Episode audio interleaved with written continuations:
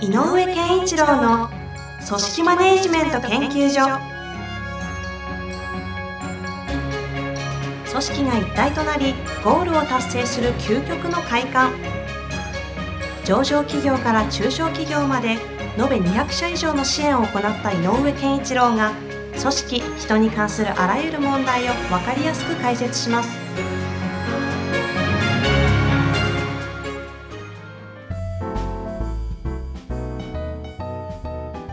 こんにちは、遠藤和樹です。井上健一郎の組織マネジメント研究所。井上先生、よろしくお願いいたします。よろしくお願いします。さて、今日のご質問、早速、はい。いきたいと思いますが、はいなんか最近ありますか？最近ね、あのーいろんな意味でちょっと時間があったんでね、はい。あの、あの、ミーティングがなくなったりとかね、このご時世でね、ええあったんで、多いですよね。なんか、ぼーっとじゃないんだけど、なんとなく、こう、えっ、と、いろんなこと、今、なんか気にはなってたけど、えっ、と、思考の中心に置かなかったもの。例えば、この先どうしようかなとかね、なんか、えーさいどんなことやっていきたいかなとか、こう、改めてこう自分の世界に入って、ひ一人で入ってじ、自分のこととか自分の周辺のこととか、いろんなことについて、はいはい。自由に答えを出すではなく考える。うん。何が俺気になってんのかなとかっていうこととかまで含めてね。ちょっとそれと、こう、そういう時間を結構取れたので、えで、どれ一人として結論は出てないんだけどえ、はい。意外と、あ、そんなことを、あ、それ気にしてたんだ俺、みたいなのはちょっと気づいてる。ええうんでつまんなかったりするんだけど、えあ、結局俺ってそういうことしたいんだなとかね。いうのは、あの、なんていうの、構えずに、ちょっとこう自分の中にあったものがこう引き出すことができたんで、これは面白かったですねなん。か内観をする時間が増えてる。うん、まあ内観というか、こう、単純に出出させてあげた感じ。ああの、遠慮せずに言ってごらんみたいあ。井上くんみたいな。な。そうそうそうそう。言っていいんだよと。おぎやけの上ではそれは言えないかもしれないけど、どう思ってんのみたいな。へえ、あ、そういう時間の使い方されてるんですね。やってみた。面白かった。えーなんか聞きあここでは言えないようなあまあいっぱいもちろんありそうですけどね。そういうことなんですね。はいまあ、ということでね、えー早速今日のご質問いきたいと思います。はい。え今日はこれ60代の経営者ですかね、お男性の方からご質問いただいております。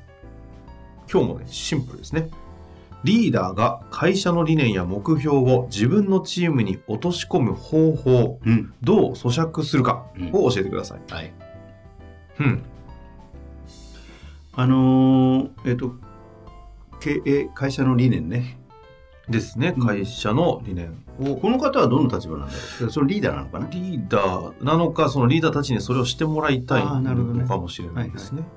えっ、と、理念はとても大事なものですと言ってるんですが、えっ、と、抽象度があまり高い場合、うーんと、現場の一人間が、うん、だからって言って具体的にどうしたらいいのっていうのはあるので、ええ。この間を結びつけるのが、えーリーダーだったり、うん、部門ごとにだんだんだんだん具体化に下ろしていくっていうのは通常として必要ですよね、はいっていうのはあるんだけど、えっ、と中、えっと現場でやんなきゃいけないことは抽象度が高いまんまの理念を咀嚼してもまだ抽象度が高いと通じない。でうんより具体化するっていうのが、まあ、えっ、と、大きな意味の一つのテーマ。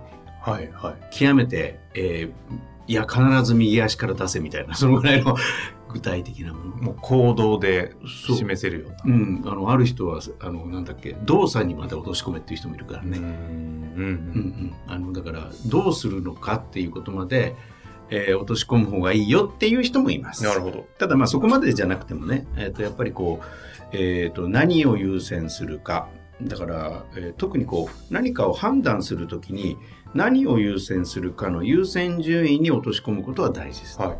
だから、えー、とその職場にも置けるけど特に営業なんかだったら売り上げが一番じゃないよみたいなこととか、必要で、うん、でも特に顧客満足なんて言っても顧客満足って何かをちゃんと語っとかないと意味がないうん。とか、えー、ともうちょっと言うと顧客満足が高ければこの仕事はリピートになるはずなので、やっぱりリピートを増やすっていう具体化に落としてはいはいはい。そういうことだと思うね。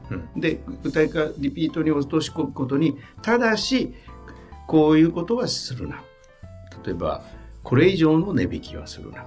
とか、えーこういう付加価値はつけてもいいけどこっちのサービスはするなとかなんかわかんないそういうルールルール的なものに落とし込むことは大事かなと思うので、えー一つ言いたいのは、えーえーとできるだけの具体的な行動指針につながるようなものに落としてくださいって感じあです。あ、なんかもう、それが答えなんですかって感じもするような回答ですけど。でもその理念がどれだけ抽象度が高いかによってはその具体的な行動といってもその例えばだけど、えー、と地域貢献なんてもしああったとしたら地域貢献から現場の営業マンの一人の動きにどうやって落とすのよって話って難しいので。そこはちょっと,、えー、と段階を段階を具体化する段階の手順を踏む必要はあるかなとは思うんだけど、はいはい。でもやっぱり大事なのは、えー、と判断基準優先順位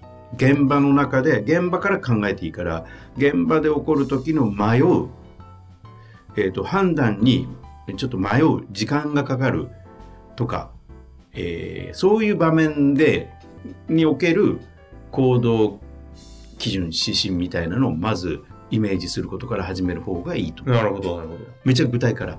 ほど。その理念はこれはこうだねって上から上からどんどん落とすってやり方あるんだけど現場のリーダーなので日々の現場の、えーと業務の遂行上起こる優先順位で迷うこと迷うこと迷うことっていう場面でその時にどっちがたどっちに行ってもらいたいかを語るうーん。なるほど、なるほど。うんこれもう、な、2回目ですけど、もう答えで そう、なるほどですね。うんけど、これ一般的にははい、どういうことをしがちなんですけど、理念とか目標をチームに落とし込もうとすると、まあ、陥りがちな罠というか。うーん途中、えー、とやっぱり漠然としたものの、えーになりやすい。だから例えばだけど、えー、とよく言うリッツ・カールトンとかね顧客に対してのことっていうので出るじゃない、あれで、えー、と彼らクレドをなぜ具現化したあの逸話が残るぐらいやってるかっていうとあれは何が一番具現化した翻訳かっていうと予算持ってるってことうん一人一人の従業員が全員使えるお金を持ってるの。それ顧客のために使うんだったら何に使ってもいいっていうお金を持ってる。限度はあるけど。はいはいはい。一人、例えばわかんない100ドルとか持ってるの。そうすると自分が目の前にいる人のためにそのお金を使ってできることだったらやっていいよって言ってるわけ。はだからやれる、えー具現化できる行動に移せる材料がと判断基準あるじゃん。それ例えば100ドルだったら100ドルの範囲のことはやっていいよってあ。いうなんるほど、だからなるほど。そう誰かがなんだっけ？えっ、とこうねいろんな逸話があるじゃない？あの大阪から東京までめ忘れた眼鏡を届けたとかねだから要は予算の中でやれてるはあ。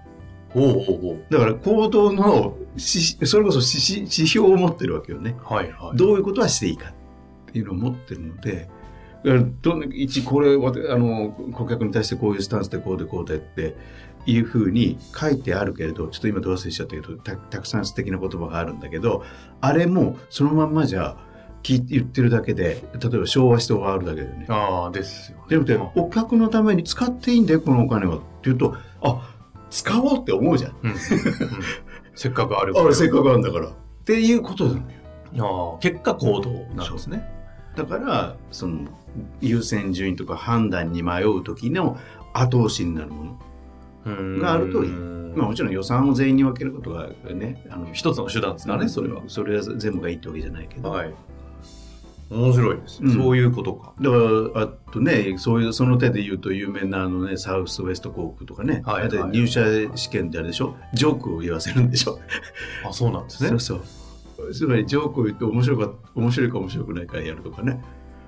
だからやっぱそういうことがそのやっぱこう言うあのいいジョークをか言うあのなんていうの出すっていうかなるほえーお客さんに提供するっていうユーモアを提供するとか、ど。っていうことがそこで分かるわけよ、はいはいはい。そういうものあああ、面白いですね。うんまあでもそうですよね。うっかり朝、その、みんなで、こう、昭和しようとか、なんかこう、わかんないです。例えば、なんか協調性とかが出てたら、うんうんその行動は協調性を伴ってると思うのかみたいな質問をして、はみたいになっちゃったりとかってなりがちですけど、なりがち、そうじゃなくて。うんああ。だから、えっとこ手がすごく忙しいけども、えっと例えば会社、うんまあ、変な話こう会社のイベントがありましたと。でこのイベントには全員参加してほしいという社長の思いがある。で会会会社の理念の中にも、えっと全員で、えっとやっぱりある種こう一致し団結しようよというような思いがすごく強く書かれたとする。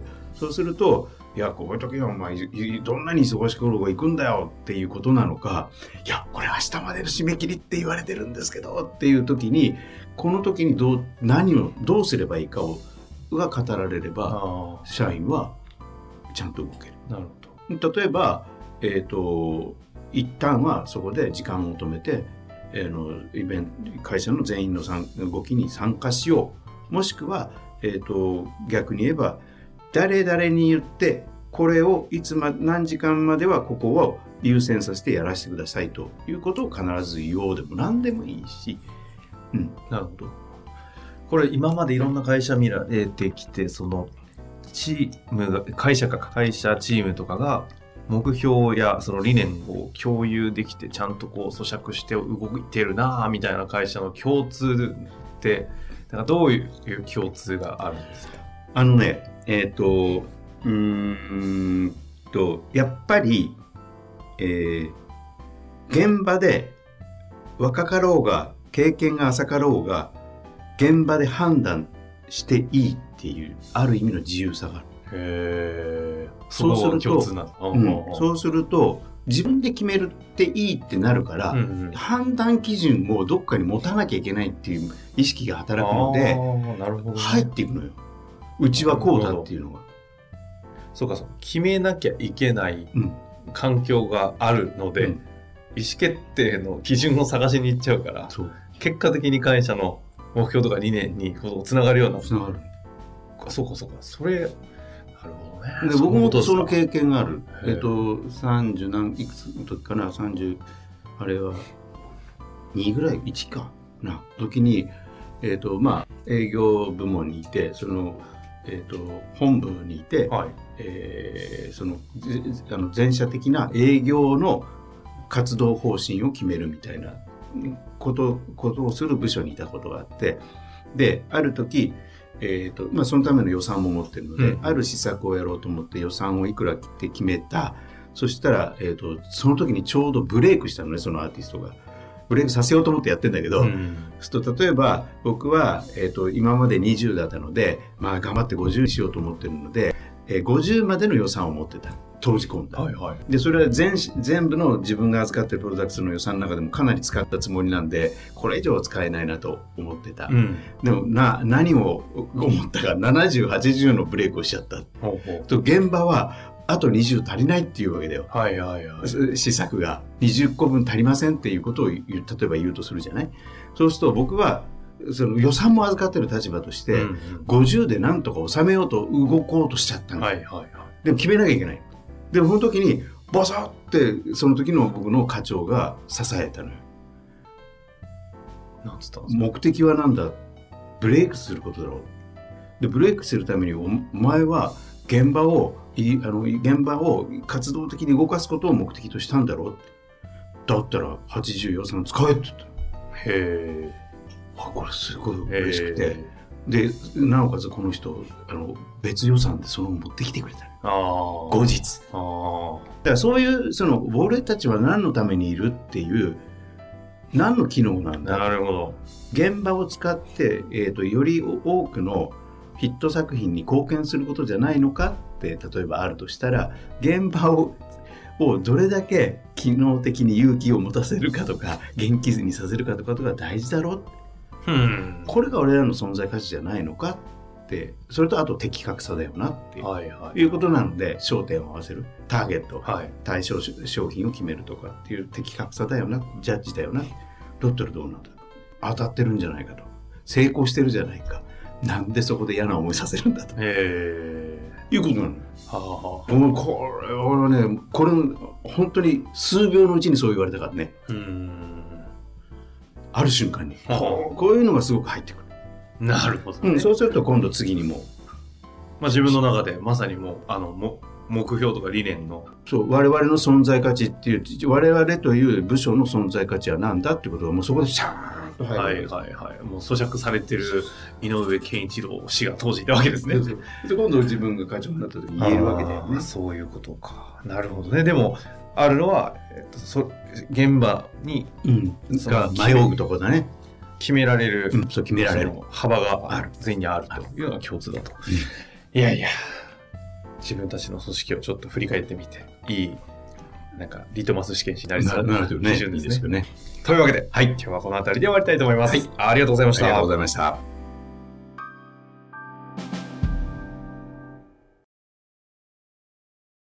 本日の番組はいかがでしたか？番組では井上健一郎への質問を受け付けております。ウェブ検索で人事明快と入力し検索結果に出てくるオフィシャルウェブサイトにアクセスその中のポッドキャストのバナーから質問フォームにご入力くださいまたオフィシャルウェブサイトでは無料メルマガや無料動画も配信中ですぜひ遊びに来てくださいね。